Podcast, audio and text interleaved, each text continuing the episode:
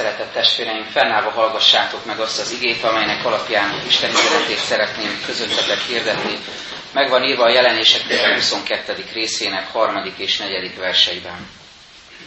Nem lesz többé átok a városon, hanem az Isten és a bárány trónusa lesz benne. Szolgái imádják őt, és látni fogják az ő arcát, és az ő neve lesz a homlokukon. Ez Istenünk igéje.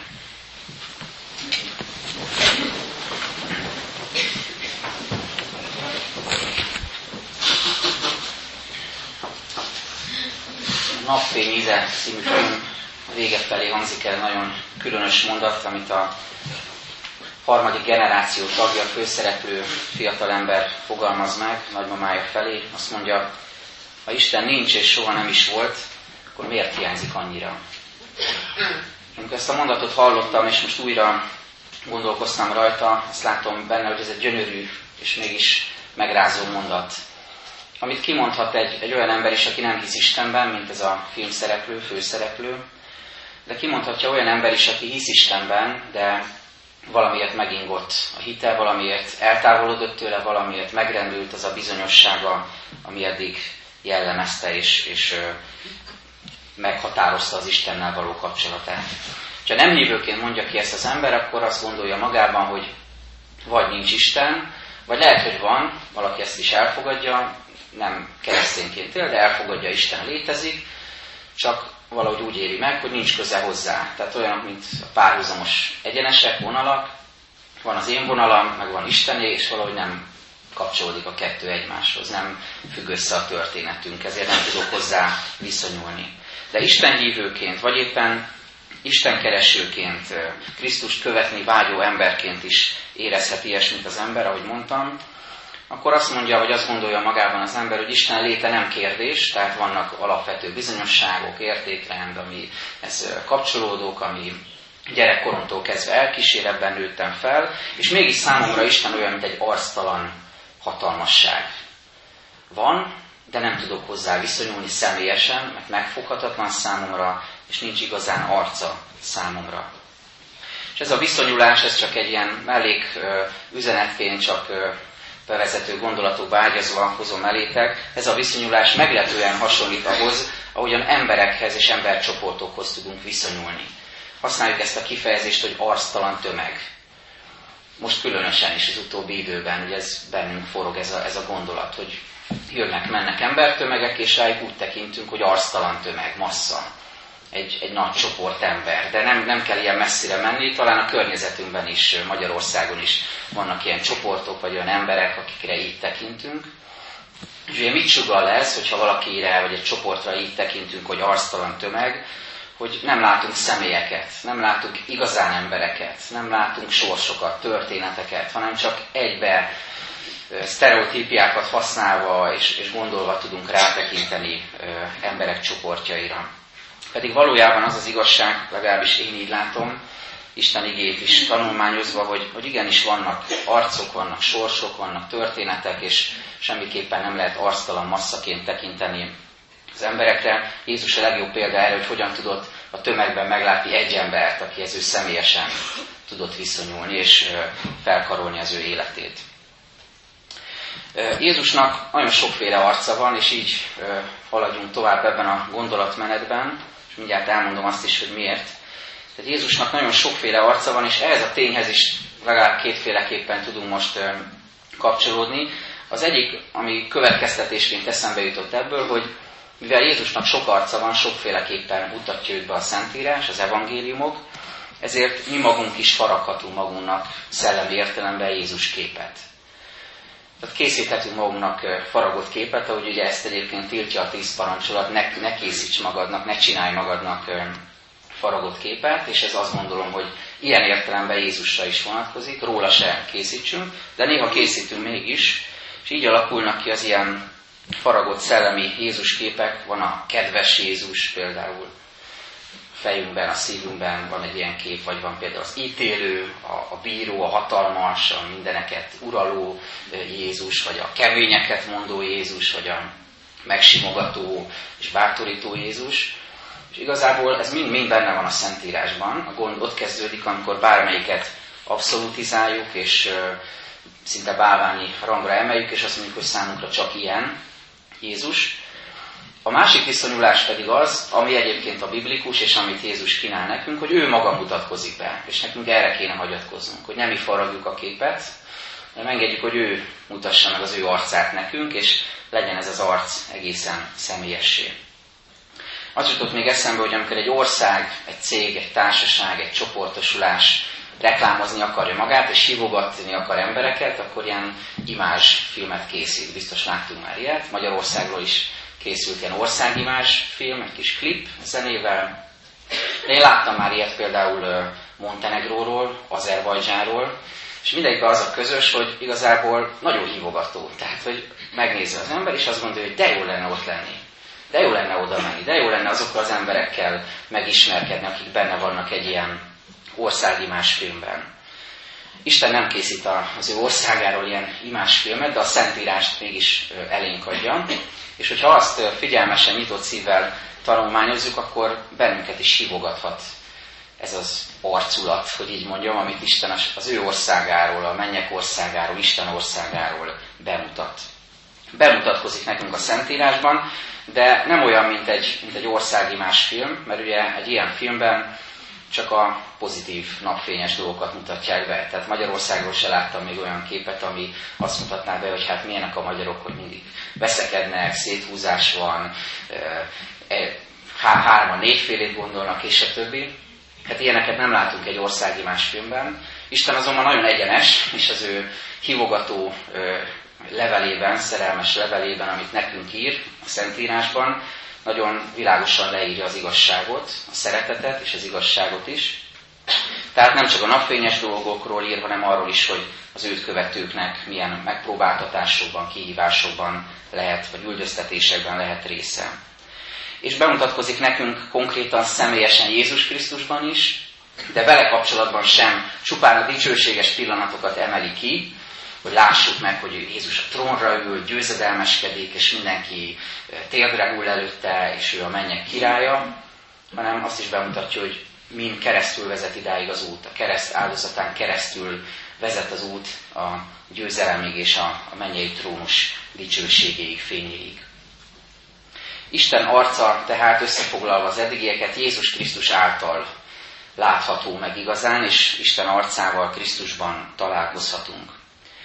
Egy új igehirdetés sorozatba kezdünk, és ha Isten engedi, akkor ennek a részeiben ezzel a témával próbálunk foglalkozni, hogy hogyan is mutatkozik be nekünk Jézus, milyen arcai vannak Jézusnak, milyen Jézus arca, és hogyan tudunk elmérni ennek kapcsán a személyes Jézus kapcsolatunkban.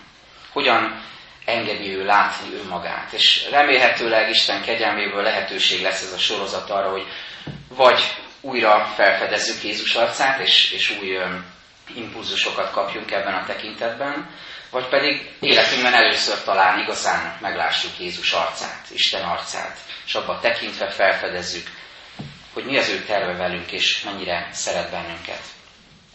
Azt gondolom, hogy mindannyiunkban él valamilyen fajta Jézus kép, hitbeli állapotunktól függően ez változhat, de mindenkiben van valamilyen Jézus kép, és én most így bevezetésként arra hívlak benneteket, hogy pár másodpercet töltsünk azzal, hogy becsukjuk a szemünket, és megpróbáljuk elképzelni, hogy milyen Jézus. És lehet, hogy most nem Jézus arcát látjuk, lehet, hogy egy, egyik szerettünk arcát látjuk, lehet, hogy egy kedves ember arcát látjuk, aki fontos nekünk, lehet, hogy csak egy érzés van bennünk, lehet, hogy egy vágy, vagy egy hiány, vagy egy műalkotás, amit láttunk Jézusról, vagy egy filmrészlet. És akkor, ha kinyitjuk a szemünket, akkor tovább folytathatjuk ezt a gondolatot, és ennek mentén gondolkozhatunk tovább, hogy milyennek is látjuk mi Jézust. Egy nagyon erős ígéretet kapunk, és alapigeként ezért olvastam a jelenések könyvéből ezt az igét, ami ellenpontozza a mózesi történetet, és szépen kiegészíti azt. És ez az ígéret nem csak a mennyek országára igaz, hanem mostanra is. Azt mondja, és látni fogják az ő arcát.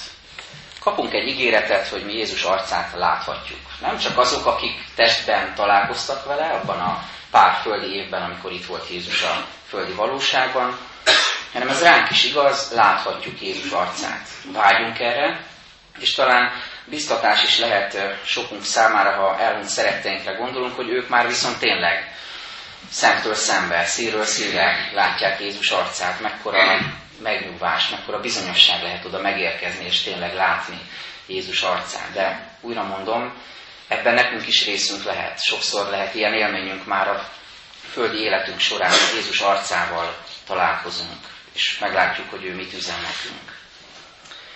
Két vonatkozását szeretném ebben a bevezető alkalomban megvilágítani előttetek ennek a témának. Az egyik Isten irgalmassága, a másik pedig Isten szuverenitása, önálló, teljes hatalma. Isten irgalmassága az első tehát. Az Ószövetségi történet szerint, amit olvastunk, Mózes útja, Mózes küldetés az, hogy vezesse a népet. És látjuk, hogy egy nagyon nehéz helyzetben van itt Mózes, hiszen egy, egy örömteli esemény után vannak, az Egyiptomból való szabadulás, örömével a szívükben, és ugyanakkor rengeteg kétséggel, vívódással, lázadozással a szívében van ott jelen a nép, és Mózesnek ez rengeteg küzdelmet jelent, hogy hogyan is vezesse ő ezt a népet, akik így lázonganak, ahelyett, hogy örülnének, hogy Isten megszabadította őket. És amikor ezen gondolkoztam, hogy ez Mózes útja, ez Mózes feladata, akkor azon töprengtem el, hogy a Szentírás szerint és a saját tapasztalataink szerint mindannyiunknak van ilyen feladata. Mindannyiunknak van feladata, úgy is mondhatom életfeladata, ami mondjuk egy egész életre szól, egy küldetése, és sokszor azt is tapasztaljuk, hogy ez rendkívül hétköznapi módon nyilvánul meg. Tehát nem feltétlenül kell nekünk nagyon magasztos módon megfogalmazni az életfeladatunkat, ez lehet egy hétköznapi, álhatatosan végzett tevékenységünk is. Néhány példát hadd mondjak. Lehet például az életfeladatod az, hogy családfőként, férfiként vezest, tereld családodat. Ez egy óriási feladat, egy nagy kihívás, és nagyon nagy szükség van, én úgy látom, sokszor szoktuk ezt mondani, de újra mondom, nagyon nagy szükség van a hívő édesapákra, a családfőkre, akik valóban Krisztus képviselik a családban, és természetesen kifelé is az emberek felé. Vagy lehet ilyen életfeladat édesanyaként nevelni a gyermekeidet.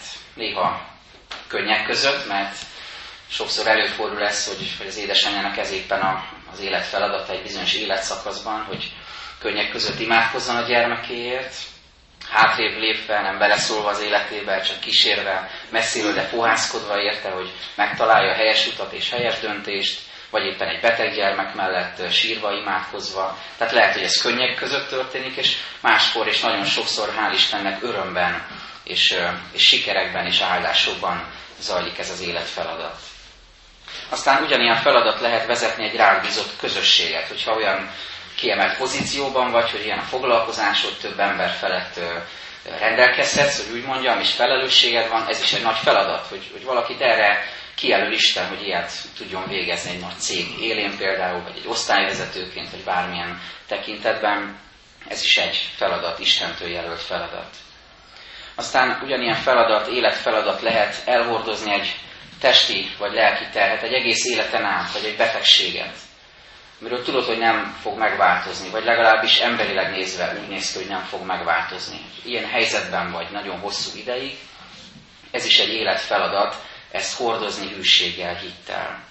Vagy megküzdeni valamilyen hiányjal, hiányérzetet érez valaki, és tudja, hogy ez egész életében így lesz már, mert nem lehet a múltat megváltoztatni, ez is elkísérhet bennünket feladatként egy egész életen keresztül. Vagy meghozni egy nehéz döntést, és kitartani ebben a döntésben hűséggel. Meghozni egy döntést egy ember mellett, a házastársad mellett, a, gyermekeid felé is döntést hozva, hűséggel kitartani mellettük, ez is életfeladat, küldetés. Vagy lezárni valamit, és valami újat kezdeni, mert ilyet is hozhat az Istennel járás, a Krisztus követés. És ahogy ezt felsoroljuk, és nyilván még rengeteget lehetne mondani, azt látjuk, hogy egyik sem könnyű. Egyik sem könnyebb, mint a másik. Nem lehet rangsorolni, hogy ez könnyebb, vagy az nehezebb. Mindegyik nagyon nehéz. De igazán úgy nehéz, és így kapcsolódunk vissza az eredeti témánkhoz, igazán úgy nehéz és kínzóan küzdelmes, hogyha az ember nem biztos a dolgában, nem biztos abban, hogy jó helyen van, nem érzi magát biztonságban, és különösen akkor nehéz, ha egy ilyen életfeladat teljesítése közben valaki nem érzi egészen bizonyosan Isten jelenlétét az életében, nem érzi Isten segítségét, Isten áldását, vagy ahogy Mózes fogalmaz, Isten arcának jelenlétét, kísérését, vezetését. Hogyha valaki így próbálja végig nyomni az életében ezeket a küldetéseket, akkor az bitang nehéz lehet, sőt, azt is mondhatom emberileg szinte lehetetlen ezt megélni. És ezért olvassuk ezt a nagyon különös párbeszédet itt a 14.-15. versben. Az Úr azt mondja Mózesnek, megnyugtat téged, az orcán megy veletek? Milyen kérdés ez? Ugye a betesdai történetben, amiről múlt héten volt szó, kérdezi Jézus, hogy akarsz-e meggyógyulni?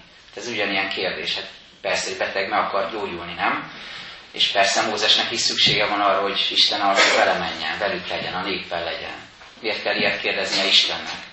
Nem neki van erre szüksége, hanem annak, aki válaszol a betegnek, illetve itt Mózesnek.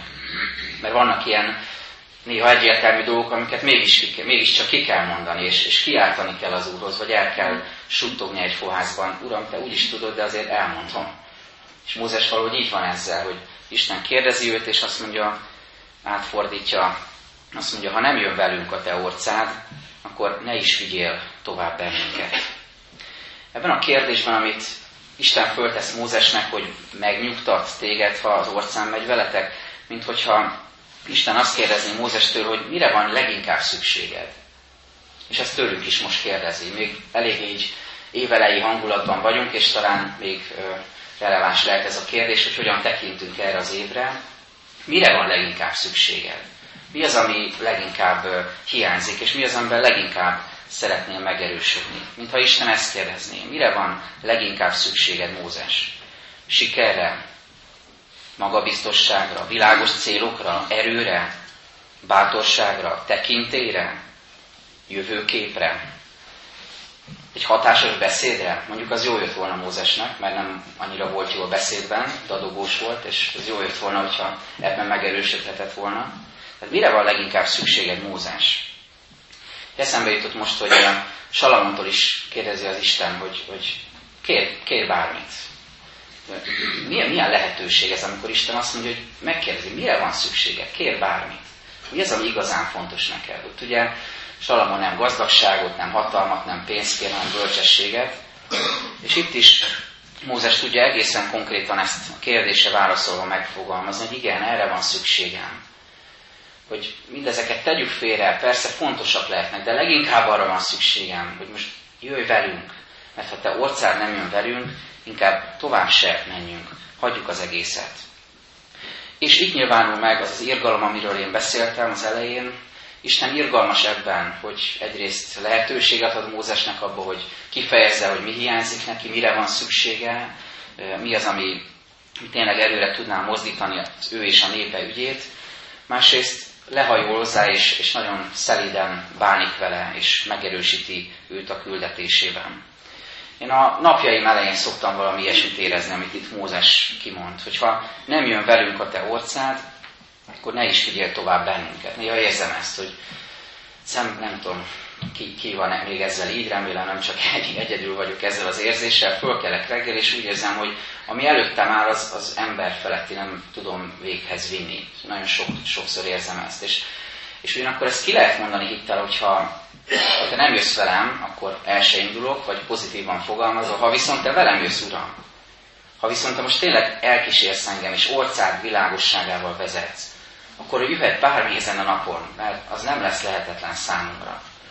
Milyen jó és felemelő ezt érezni, most már így megfogalmazva, hogy Uram, ha te velünk jössz, akkor veled bármire képesek lehetünk.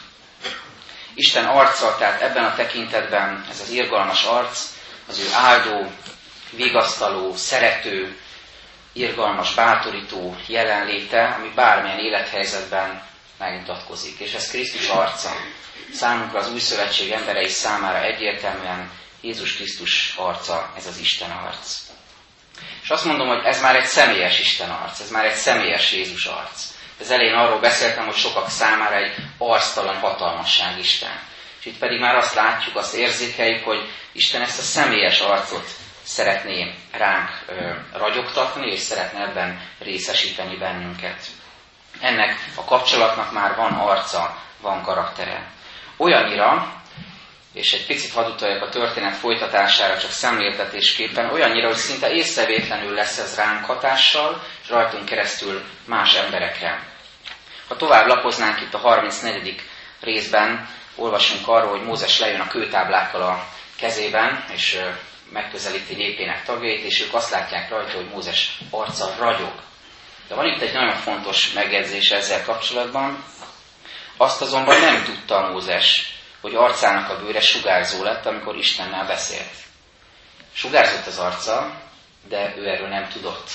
Ez nagyon fontos, amikor az ember Istennel időt tölt, Istennel közösségben van, keresi Isten akaratát, intenzív kapcsolatban vele, van vele, szolgálja az ő dicsőségét, tehát megvan ez a kapcsolat, és sugárzóvá válik az arca, erről neki nem kell tudnia. Jó, jó ezt olvasni, és jó erről tudni persze, de értsük jól, ezt nem, nekünk nem tudatosan és nem rátarti módon, nem hívő gőggel kell megélni, hogy most Isten jelenlétéből jövök, remélem látjátok rajtam. Én vagyok az, aki most Istennel beszéltem, én vagyok az, aki hozom a kőtáblákat, én vagyok az, aki megmondom a törvény nektek. Nem. Mózes feladatot teljesít, és közben pedig ennek kísérő jelenségeként sugárzóvá válik az arca. És ez nagy különbség. Nem tudatosan éli ezt meg, hanem egyszerűen ott van rajta letagadhatatlan módon ez a ragyogás.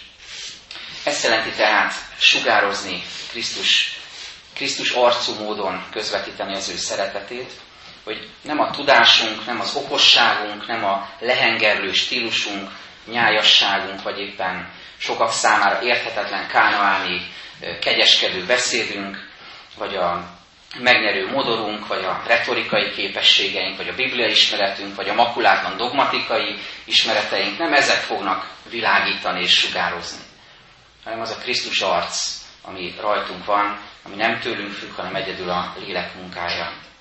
És ami attól is függ, hogy mennyire engedjük közel magunkhoz Jézust, vagy mennyire megyünk közel hozzá, és mennyi időt töltünk vele, mennyi időt szánunk arra, hogy közösségben legyünk vele, és mennyire vagyunk engedelmesek neki. Egy idézetet hadd olvassak, ami ezt a gondolatkört lezárja. Henry Ward Beecher, egy híres prédikátor írta, illetve mondja az egyik írásában. Ez a mosolyról szól, de igazából erről a ragyogásról. A Földön semmi nem tud mosolyogni, csak az ember. A drágakövek visszatükrözik a fényt, de mi a gyémánt csillogás a szemcsillogáshoz képest? A virágok nem tudnak mosolyogni. Ez az a báj, amivel még azok sem rendelkeznek. A mosoly az ember tulajdonsága. A szeretet, a kedvesség és az öröm színe. Ez az arc ablakainak fénye, amivel a szív azt jelzi, hogy otthon van és várakozik. Amelyik arc nem képes a mosolyra, az olyan, mint a bimbó, ami nem tud kinyílni, és elszárad a faágon. A nevetés a nappal, a szomorúság az éjszaka, és a mosoly a hajnal pír, amely gyöngéden lebeg a kettő között, és varázslatosabb, mint a kettő bármelyike mosoly, vagy úgy is fordíthatjuk, ahogy ebben az igében olvassuk, ragyogás, sugárzás, ott lehet az arcunkon, és minden ember, aki ezt látja, Krisztus mosolyával, arcával találkozik.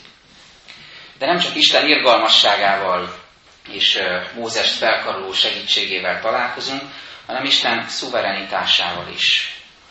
Az ő teljhatalmával, azzal, hogy őt nem lehet befolyásolni, mert bár szükségünk van Isten arcának jelenlétére, hogy Mózesnek is erre volt szüksége, de ez nem kikényszeríthető, nem manipulálható, nem intézhető el emberileg. Ahogyan sokan képzelik ezt, mondjuk ilyen tévés, ezotériás emberkék, akik azt gondolják, hogy egy bizonyos pénzösszeg elindítására elindulhatnak valamilyen folyamatok.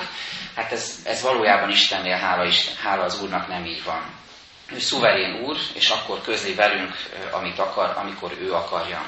Ezt is mondja Mózesnek, kegyelmezek, akinek kegyelmezek, és irgalmazok, akinek irgalmazok.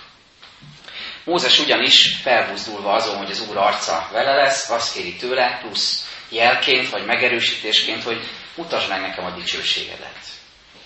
De amikor a, egy üzlet beindul, amikor Isten elkezdi kínálni az ő ajándékait, és Mózes felbátorodik, Uram, hát akkor mutasd meg a dicsőségedet is annyira jó, jó hogy, hogy velem jössz, velünk jössz, mutasd meg a dicsőségedet is. És erre ezt válaszolja az Úr.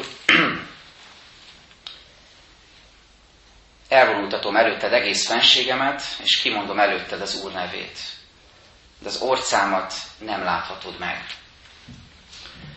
És valóban ez meg is történik, egy nagyon furcsa jelenet, valamit megsejtett, valamit megláthat Mózes Isten dicsőségéből, kicsit ahhoz hasonlóan, ahogyan Jézus fölviszi a megdicsőlés hegyére a tanítványokat, és ott valami meglátszik Jézus dicsőségéből, de nem annak a teljessége. De itt Mózesnek ezt kell hallani, és ez az érdekes, így az Ószövetség és Új Szövetség összefüggéseit tekintve, hogy neki ezt kell itt hallania. Orcámat nem láthatod.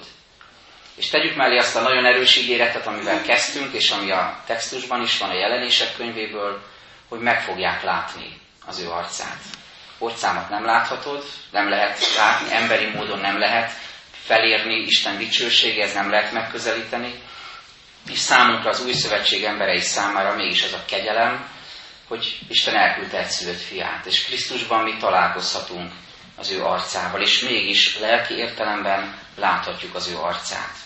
Ő olyan, akivel lehetett találkozni, lehetett beszélgetni, lehetett tőle kérdezni, lehetett a lábaihoz ülni, lehetett követni őt, lehetett látni csodatevés közben, vagy éppen elesett állapotában, mert, és ez a legcsodálatosabb evangélium, Jézusban egyszerre volt jelen az isteni arc és az emberi arc. A hatalmas Istennek az arca, Krisztus arcaként, és ugyanakkor az embernek, az eredetileg Isten által elgondolt embernek az arca is, szintén Krisztus arcaként. Vagyis amikor Krisztus arcát látod, akkor egyszerre találkozol a hatalmas Istennel, és egyszerre találkozol tulajdonképpen önmagaddal. Azzal a képpel, akivé lehetsz Krisztus által. Ez a csodálatos egység van benne, Jézus arcában. És ez az ígéret erősíthet meg bennünket is, hogy találkozhatunk ezzel az arccal. Végül hadd fejezem be azzal, hogy megdöbbentő időről időre látni, hogy az emberek milyen hatalmas energiákat mozgósítanak annak érdekében, hogy valamilyen fajta Jézus arcot lássanak. Különböző természeti jelenségekben például.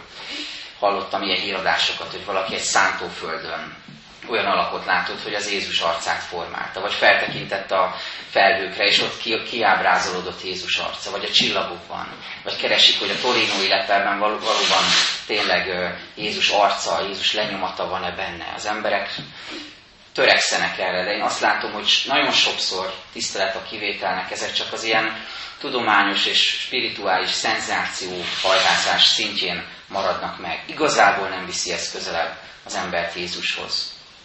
Ezért a mi lehetőségünk az, hogy ne ilyen módon keressük Jézus arcát, hanem keressük az ő kijelentett igében, keressük a Szent Lelke által, és keressük akár egymásban is. Mert amikor egymással találkozunk, és egymás arcára nézünk, Krisztus arca nézhet vissza ránk. Vagy egy segítségre szoruló emberben, egy koldusban, akár egy beteg emberben, egy elesetben, egy olyan emberben, akinek jó szóra, simogatásra van szüksége. Krisztus arcát ott is megláthatjuk. Fogadjuk tehát újra ezt a biztatást a jelenések könyvéből, és legyen ez erős bizonyosság a szívünkben. Nem lesz többé átok a városon, hanem az Isten és a bárány trónusa lesz benne. Szolgái imádják őt, és látni fogják az ő arcát, és az ő neve lesz a homlokukon. Így legyen. Amen. Imádkozzunk magunkban.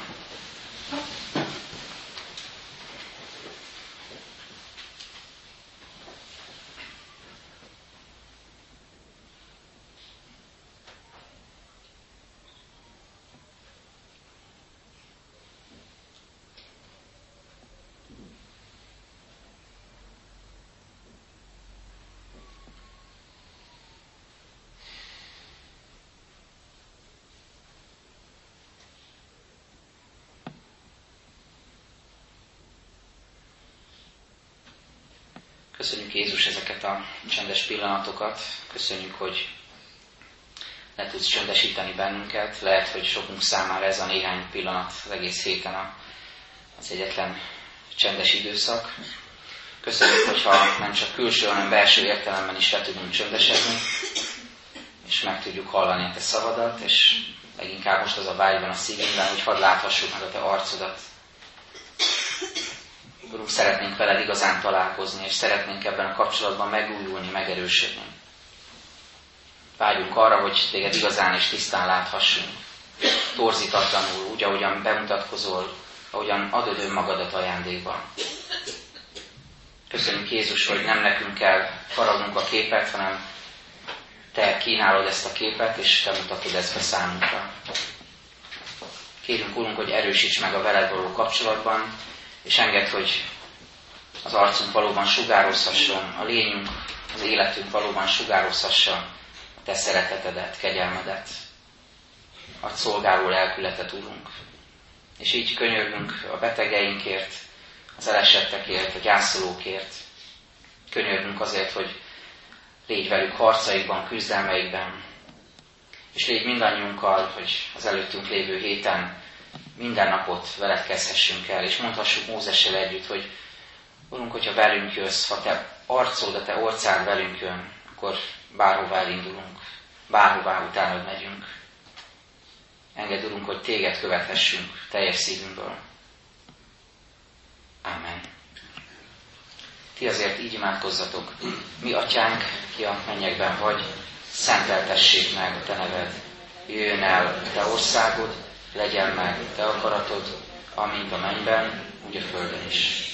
Minden napi kenyerünket add meg nékünk ma, és bocsáss meg a mi védkeinket, miképpen mi is megbocsátunk az ellenünk védkezőknek. És ne védj minket kísértésbe, de szabadíts meg minket a gonosztól, mert Téd az ország, hatalom és a dicsőség mind örökké. Amen. Fennállva énekeljük nemzeti imádságunkat.